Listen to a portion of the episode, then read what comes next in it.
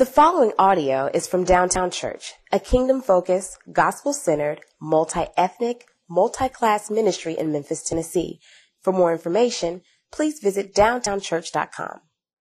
Well, good morning, Downtown family. It's good to be with you and to be able to bring God's Word to you. I want to, before I do that, before we go to our text this morning, I really want to give uh, a big shout out to, um, to our team.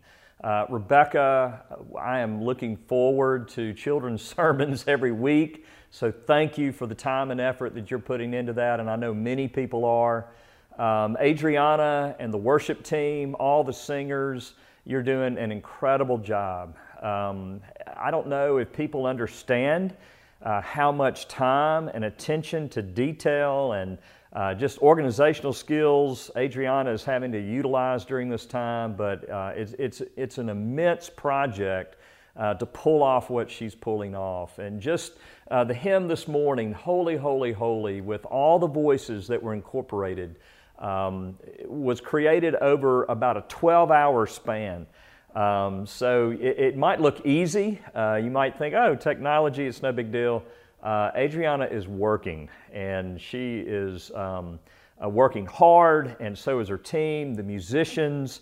Uh, they're having to re record. Uh, so, big shout out. Thank you. Thank you to Kyle Topkin, who's putting in so many more hours, um, and, and, just our entire team. I just can't tell you how grateful I am to be working uh, with the people that I get to work with um, throughout the week. So, thank you. Uh, but let's now turn our attention to Isaiah. We're going to continue our walk through Isaiah during the pandemic because it seems so providential that God has led us here. Uh, this seems to be the book that we need and the message that we need during this time. And this morning is no different. Isaiah chapter 6, pull it up on uh, your tablet, your phone, uh, your Bible, and, and let's hear God's word, verses 1 through 8. In the year that King Uzziah died, I saw the Lord sitting upon a throne, high and lifted up, and the train of his robe filled the temple.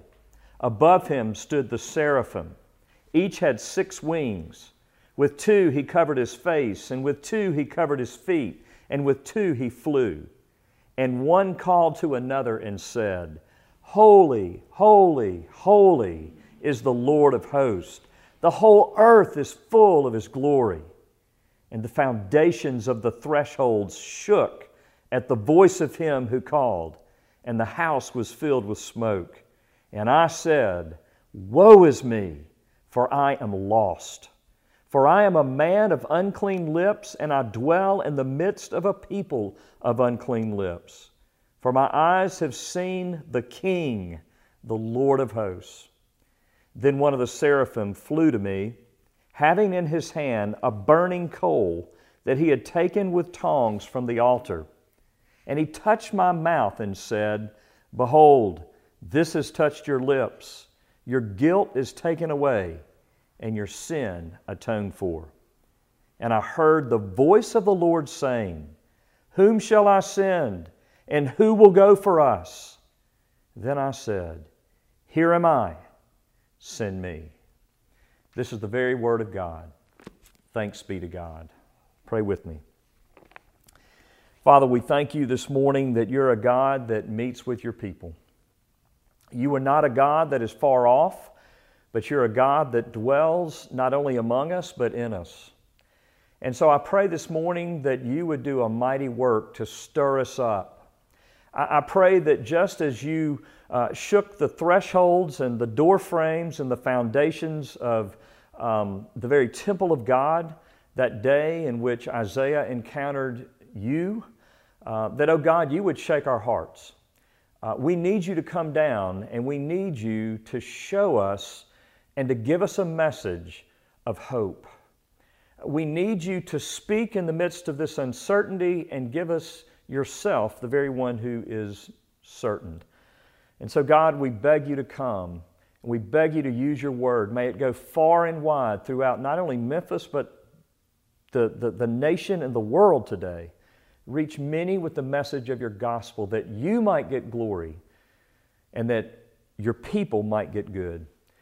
And Father, as I pray, I also think of my brother uh, Michael Davis and uh, Serena and little MJ. I think of uh, them as they will go to the hospital next Friday morning to, um, to, to bring into the world little Elijah.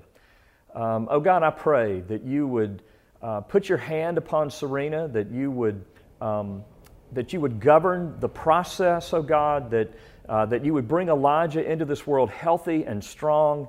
Uh, that, Father, you would protect Serena during this time. Help Michael to be a sense of tremendous encouragement. Uh, Lord, just bless their family and prepare them for this little one.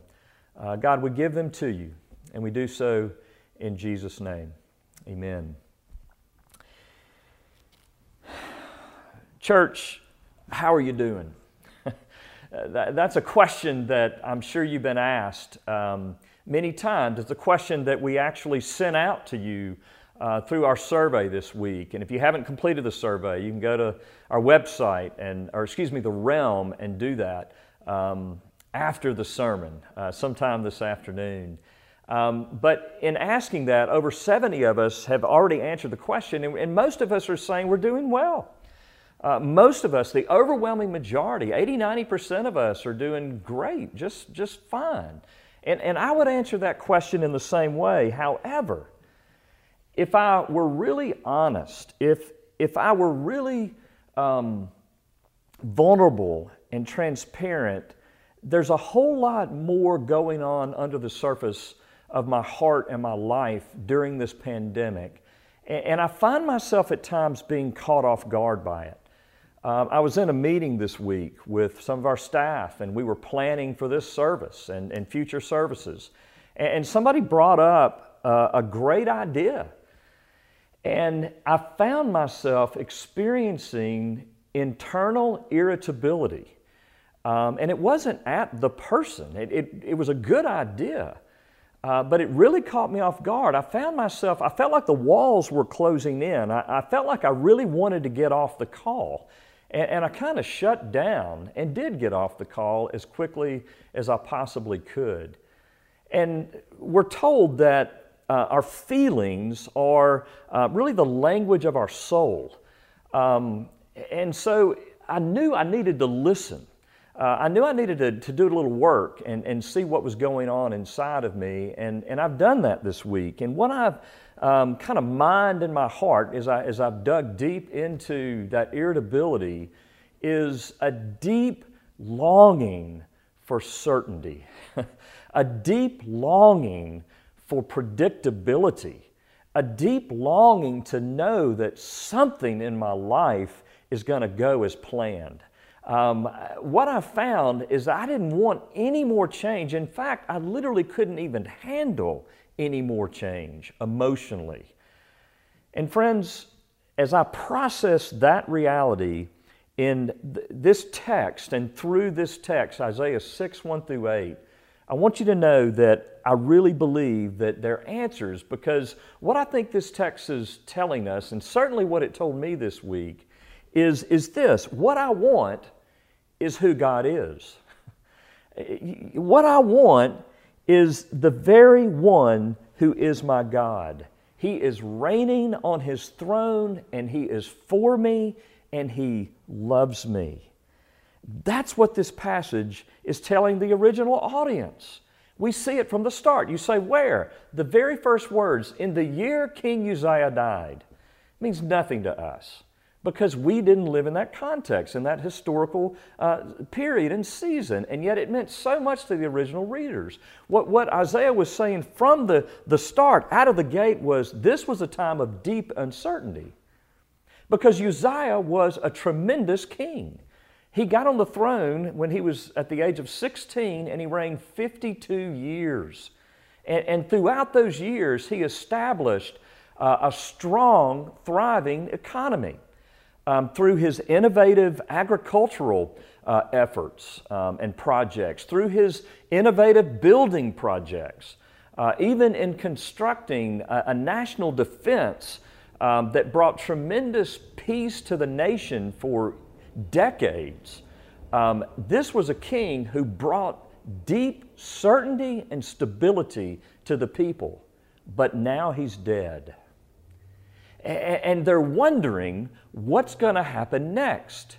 And you see, they got so used to the king of Judah that they forgot who the real king was. You see, what happened is what happens to us oftentimes. In, in seasons of real prosperity, in seasons of real predictability, the prosperity and the predictability become our king in place of God. And God becomes one that we use to bring us to ensure the prosperity and the certainty. That's what happened with the people of God. Uh, we, we, we see that um, in, as in, in 2 Chronicles 26 16. Um, the chronicler is telling us about um, Jotham, um, the, the king, Uzziah's son, who followed him as king. And he was a good king, but listen to uh, what he says, his cultural analysis of the people at that time. Second Chronicles 26 16. But after Uzziah became powerful, his pride led to his downfall. He was unfaithful to the Lord his God, and he entered the temple of the Lord to burn incense on the altar of incense. You see, friends, what Isaiah um, did was, excuse me, that was Second Chronicles 26 16.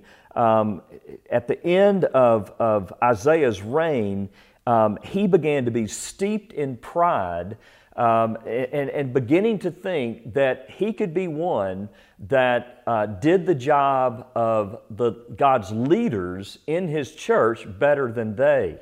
Um, and, and, what we see in this passage is that, that uh, Uzziah got to a point in his life where he really felt like because he experienced success in business, because he experienced success in his political realm, that certainly he could do the church better than the church leaders could do the church. And that pride and that arrogance um, filtered into the lives of God's people.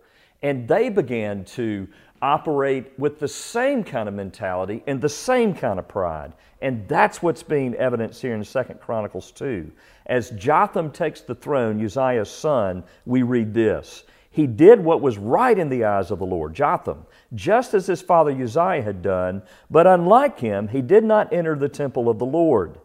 The people, however, continued their corrupt practices. What we see here is that Uzziah had set a precedence and that he had made the people, he had brought prosperity, but they got so used to the prosperity that they had to have it in order to survive. And so, in, the time, in, in, a, in a time of great uncertainty, they continued these corrupt practices. What are the corrupt practices about? What is that pointing to? It's pointing to uh, little practices in their lives that they are all justifying for the God of prosperity and economic advancement. In the midst of the uncertainty, they are breaking the rules in order to ensure that their God of economic prosperity stays on the throne. You, can you relate to that right now? Uh, can you see yourself? We're seeing it in corporations. Um, uh, Ruth's Chris Steakhouse just gave back 10 or 20 million dollars that, um, that they uh, received in the, uh, the government's PPP loan. Why? Because they realized that their motivations were wrong. Actually, they got exposed and they gave it back. Um, Shake Shack, other uh, others gave back money uh, because they realized that they were being corrupt. They realized that, that they, were, they were worshiping a God that they shouldn't be worshiping. And friends, we can certainly uh, relate to that. And God comes to Judah in the midst of the, all of this uncertainty, and He says, Friends, it's not economic prosperity that, that is going to carry you through. It's not even a um, a, a, cure to the coronavirus that's going um, to give you the kind of certainty that you need, but it is the King of Kings sitting on the throne of your heart.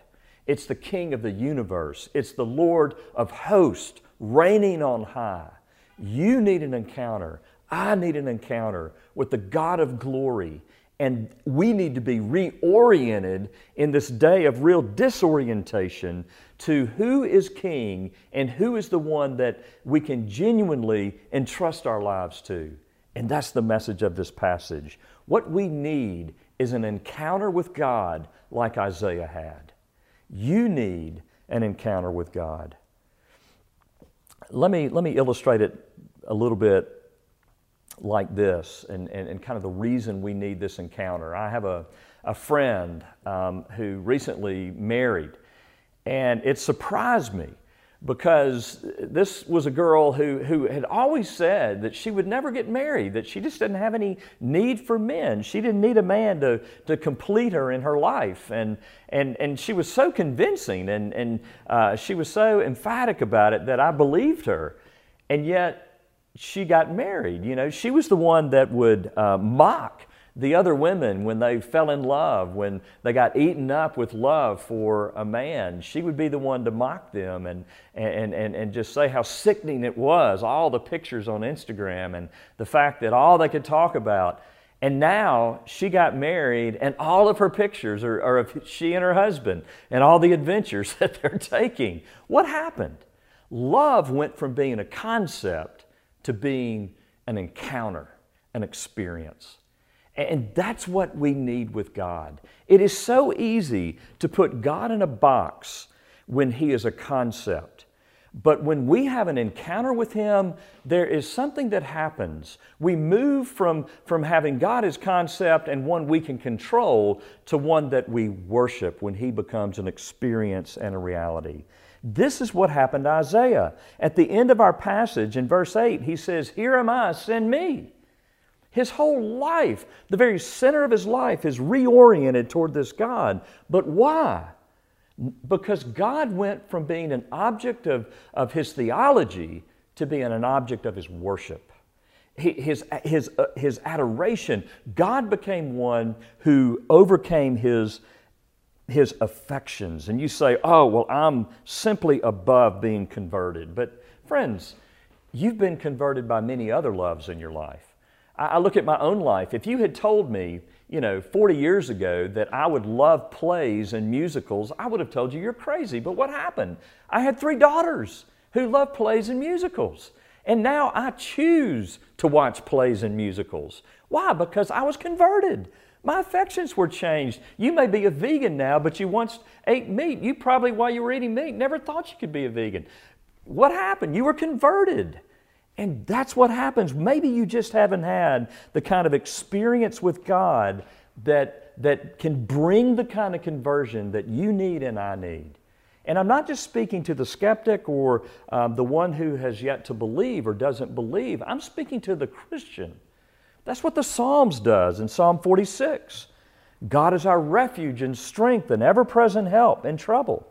Therefore, we will not fear.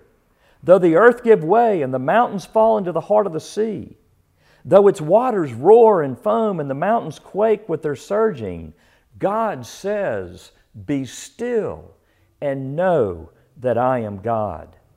I will be exalted among the nations, I will be exalted in the earth. When is God exalted? When is God, when does He become uh, the king of our, our hearts? When do we knock off all the other rival kings on the throne of our hearts? When we are still and we know. This Hebrew word know is, is, the, is the essence of intimacy. It, it's, it's, excuse me, Adam knowing Eve and the resulting uh, uh, fruit being uh, Cain and Abel. it is a sexual term. Be still and know in the deepest possible, complete, and comprehensive possible way that I am God. Here's the, here's the truth Satan, the devil, your flesh, um, is not threatened at all by God as a concept. He's not at all threatened with church attendance. He's not at all threatened with you watching this um, this live stream this morning.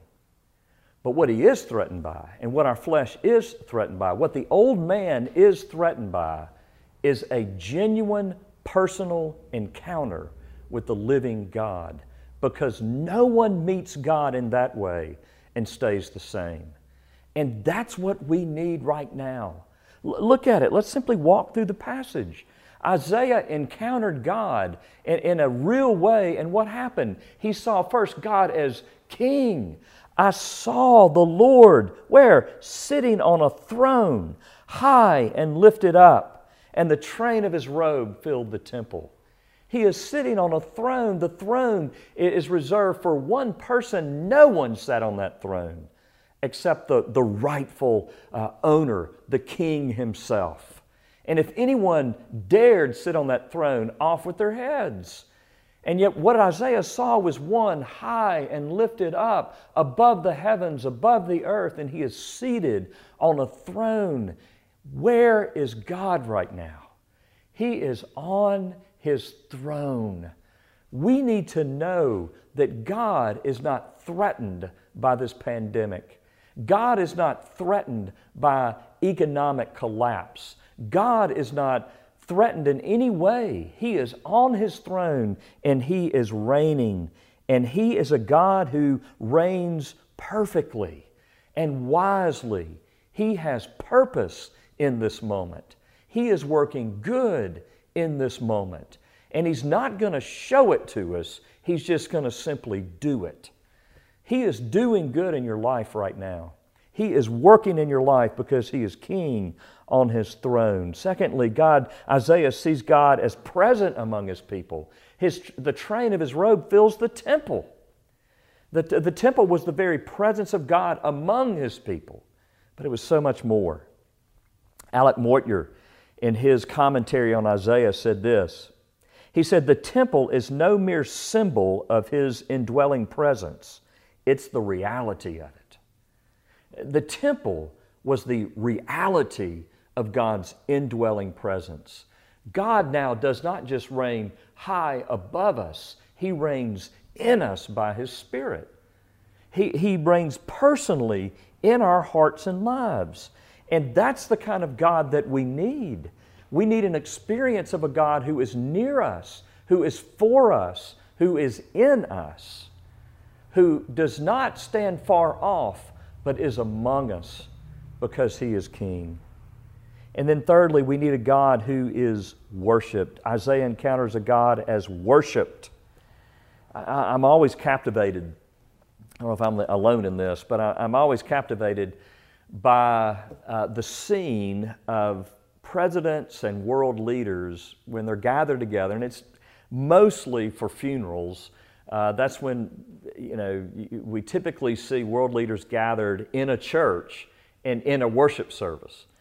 Um, but it always just captivates me because it, it reminds me that even world leaders must sit at the feet of Jesus. Even world leaders they have to they, they need to fulfill the purpose of worshiping the lord of hosts well, well guess who is worshiping the god of heaven and earth the lord of hosts in this vision that isaiah had it's not world leaders it's the seraphs the seraphim uh, the, the, the name seraph means burning ones these angels are literally burning for the glory of god they are literally burning in praise of who and what He is. Now, this is hard to believe. If you were an angelic being, is this what you would choose to do? If you were an, an angelic being, if you were a seraph uh, in, in the universe, is this what you would choose to spend your time doing? And I have to say, no, unless you had no choice unless you were utterly captivated by God Himself. And that's the point. They could do no other but cry to one another, Holy, holy, holy, the Lord of hosts.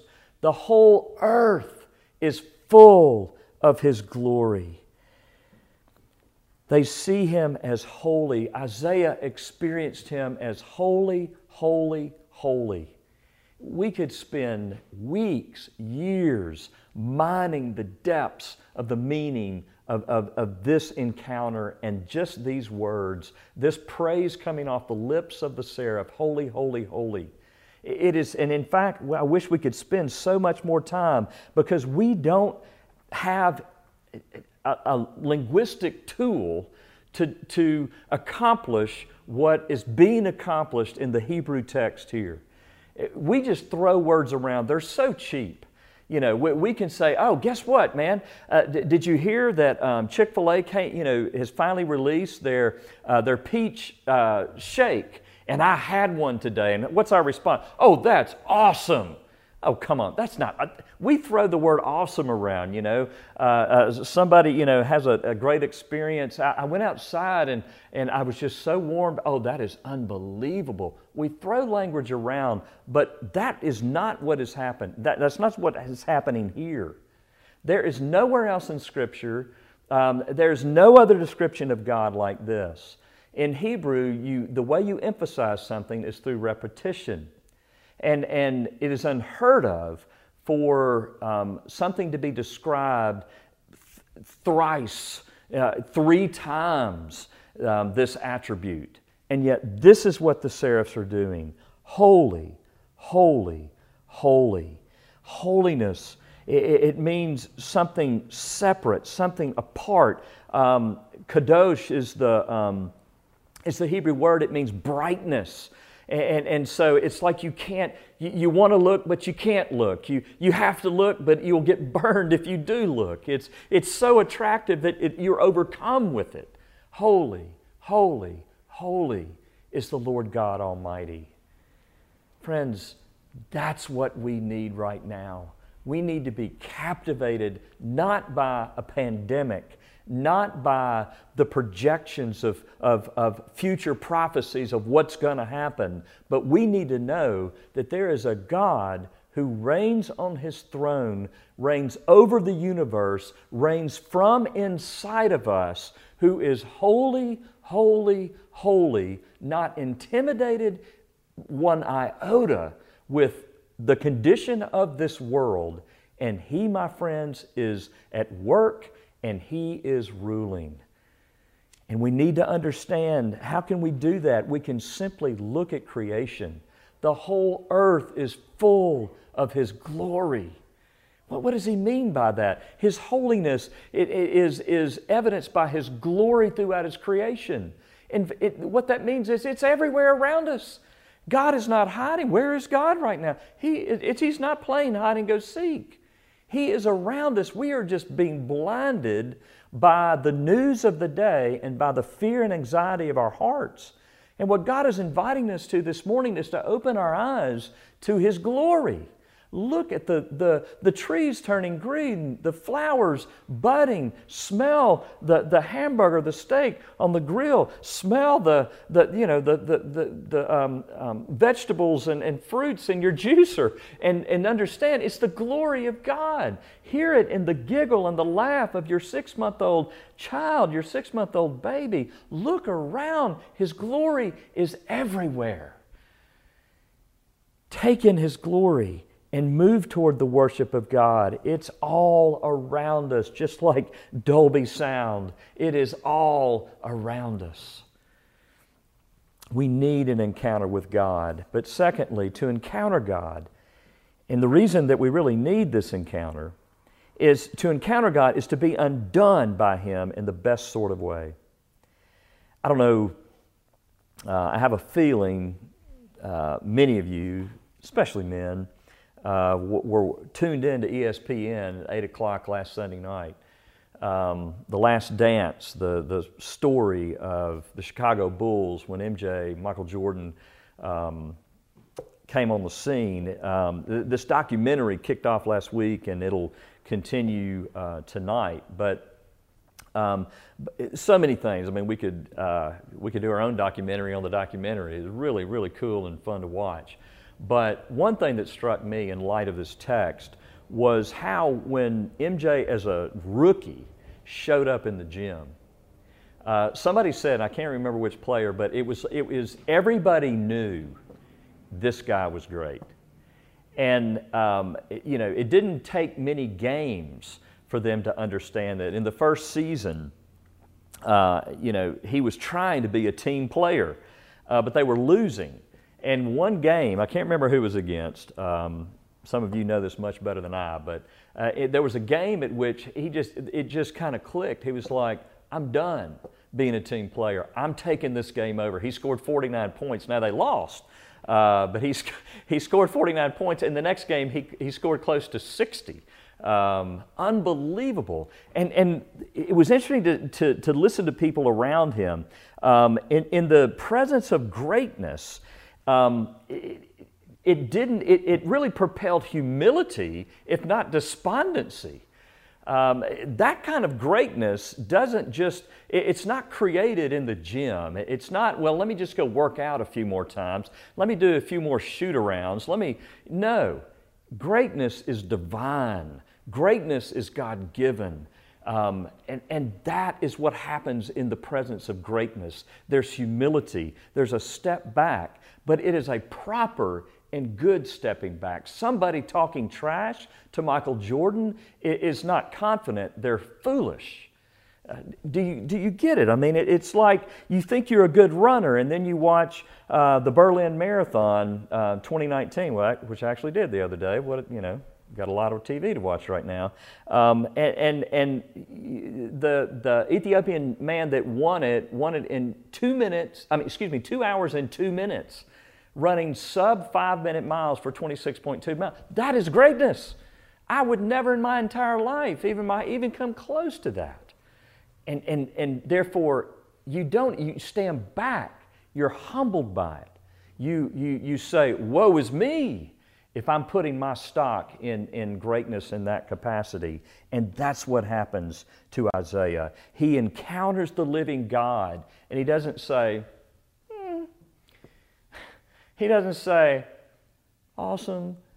He says, woe is me. He calls down curses on himself, for I am lost. I am lost. I am a man of unclean lips and I live among a people of unclean lips. He is undone in the midst of this greatness. And what we see is that God is not just, He's not just great in comparison to the seraphs. He is altogether, He is in a class of His own. This is greatness that even the greatness of the, the, the trillions of angels in glory are just shadows and, and pinches of. This is greatness that, that we can't even describe, but there's something deep in our soul that wants to know and knows that we were created for, to, to, to worship one like that. It's what we're drawn to and whatever we're drawn to.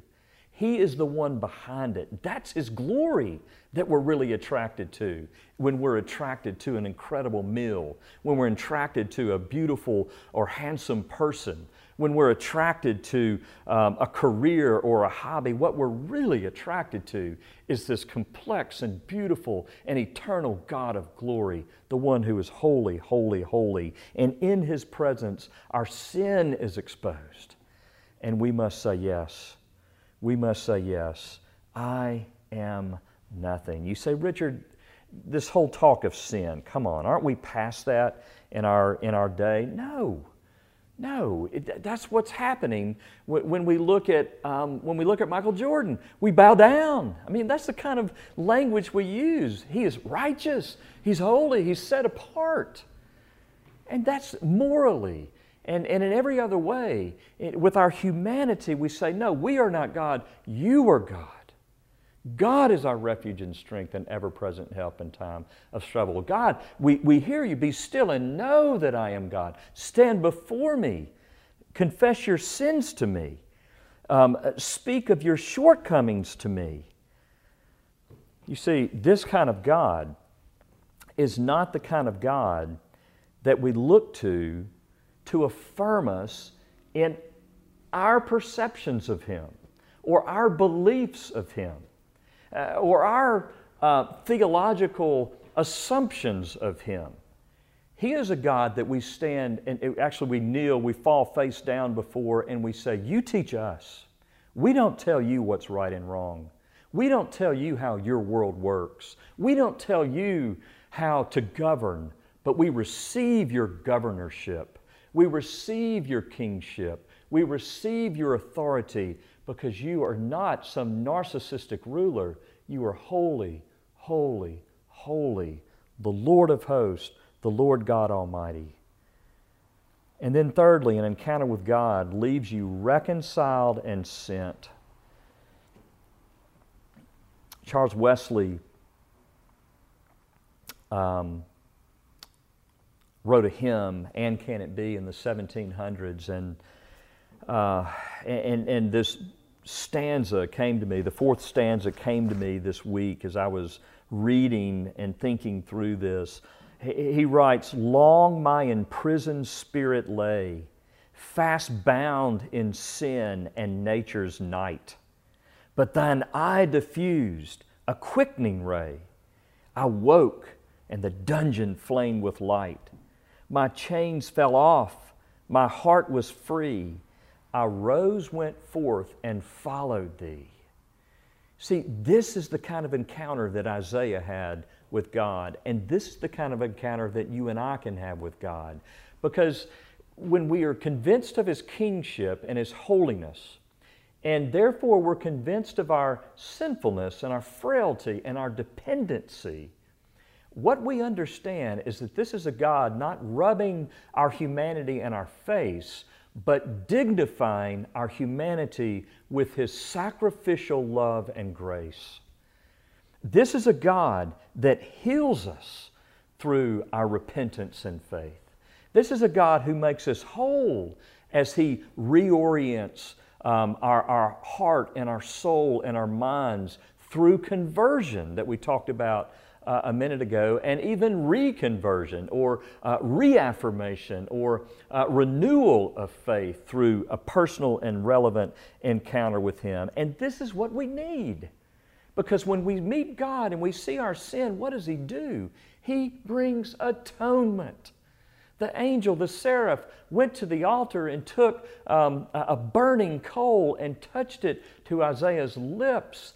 And he said, he says, Your guilt is, is done for, it's paid for, it's over. Your guilt is forgiven.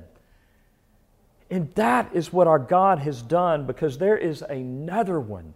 There is another um, beautiful soul, the very Son of God who burns our sin away in a different light because he took the fire upon himself, the fire that we deserve, the punishment that we deserve. He said, Father, may it rain down on me in place of and in substitution for your children, our, our people, and the ones whom I love. Dear friends, that is the, the gospel that we're seeing in this encounter. And that's what happens when we encounter God. He never leaves us in our guilt and shame. He always delivers us. He exposes us to reorient and to humble us that He might be God, that He might be who He is, and we might become who we are, worshipers, and yet redeemed and forgiven worshipers. And all we must do is receive that encounter through faith that Jesus atoned for my sin, that Jesus atoned for my shortcomings to reconcile me to God, to make me His son, to make you His daughter, to reconcile us to God. That is what we need. And when we have that, we then want to serve this King. Who shall I send? I, I love this. God asking the question well, looking around, well, I wonder who I shall send. and Isaiah says, Send me, send me, here am I, send me. Dear friends, don't start with the send me. Start with an encounter with God, and then you'll want to be sent. You'll want to serve. You will have to serve, like the seraphs have to worship. They have no other choice but to worship because they're overcome with God. The pandemic has been disoriented, but this is a word, dear friends, this week that has released my soul to sing. It has released my soul from fear, from anxiety, from worry, and this is a message that can release your soul as well. How might you come to God this morning? Just quickly, here's some steps. If you've never trusted God before, or maybe if it's been a minute since you trusted God, ask God to open your heart. Ask Him to do that. Secondly, read and reread this passage and mine every word. Be still and know that I'm God. Well, God speaks through His Word. Listen to Him. Don't try to create your own reality. Hear from Him in His Word. Thirdly, ask Him to reveal the ways you have offended Him. Fourthly, ask for and receive Jesus who has paid for your sin. Fifthly, receive the forgiveness that Jesus offers and receive His love for you. And lastly, find somebody. Find, email me, Richard at Downtown Church, Michael at Downtown Church. Find somebody that you know can, can help you, can walk with you um, in this life of faith. I hope many will, will take action steps this morning to seek that kind of life of encounter with God because this is your hope and it's my hope. Pray with me. Our great God, we thank you this morning that you are good. We thank you that you reign on high. We thank you that you are holy, holy, holy, and you are not merely with us, but in us. Oh God, reign strongly in these days. Draw us as your people back to yourself. God, may you be on the throne of our hearts and our hopes and our desiring that we might know peace and rest. Oh God, bring revival, bring renewal in the land and in your world. You have the attention of the world. Oh God, we beg that Jesus would be lifted high and that many would be drawn unto him. Get glory, get fame for your Son Jesus through this pandemic, we beg. And we do so in Jesus' name. Amen. Dear friends, let's respond to this incredible message of hope and beauty. Um, and, and one way we can do that is by giving our lives, but also by giving of the things that God has given us. Um, if we would give of our money right now by uh, texting all lowercase downtown church, one word, downtown church, to uh, 73256. Text downtown church to 73256. And you're going to see some options. The first option is congregational uh, giving slash tithe, and that is where the bulk, we, we ask that the bulk of your money go there because we are still paying our uh, nursery workers and, and those that aren't working right now, and we want to keep doing that. Um, but also, if you go in the drop down, you'll see several options, but I want you to hone in on our Mercy Fund because this is the fund that we are using to uh, resource the needs in our church body and in our community, and we are only expecting those needs to multiply. Um, so please give, give generously, give in faith. Um, and uh, let's all continue our worship as uh, not only we tithe, but we also worship in song as we sing Refiner.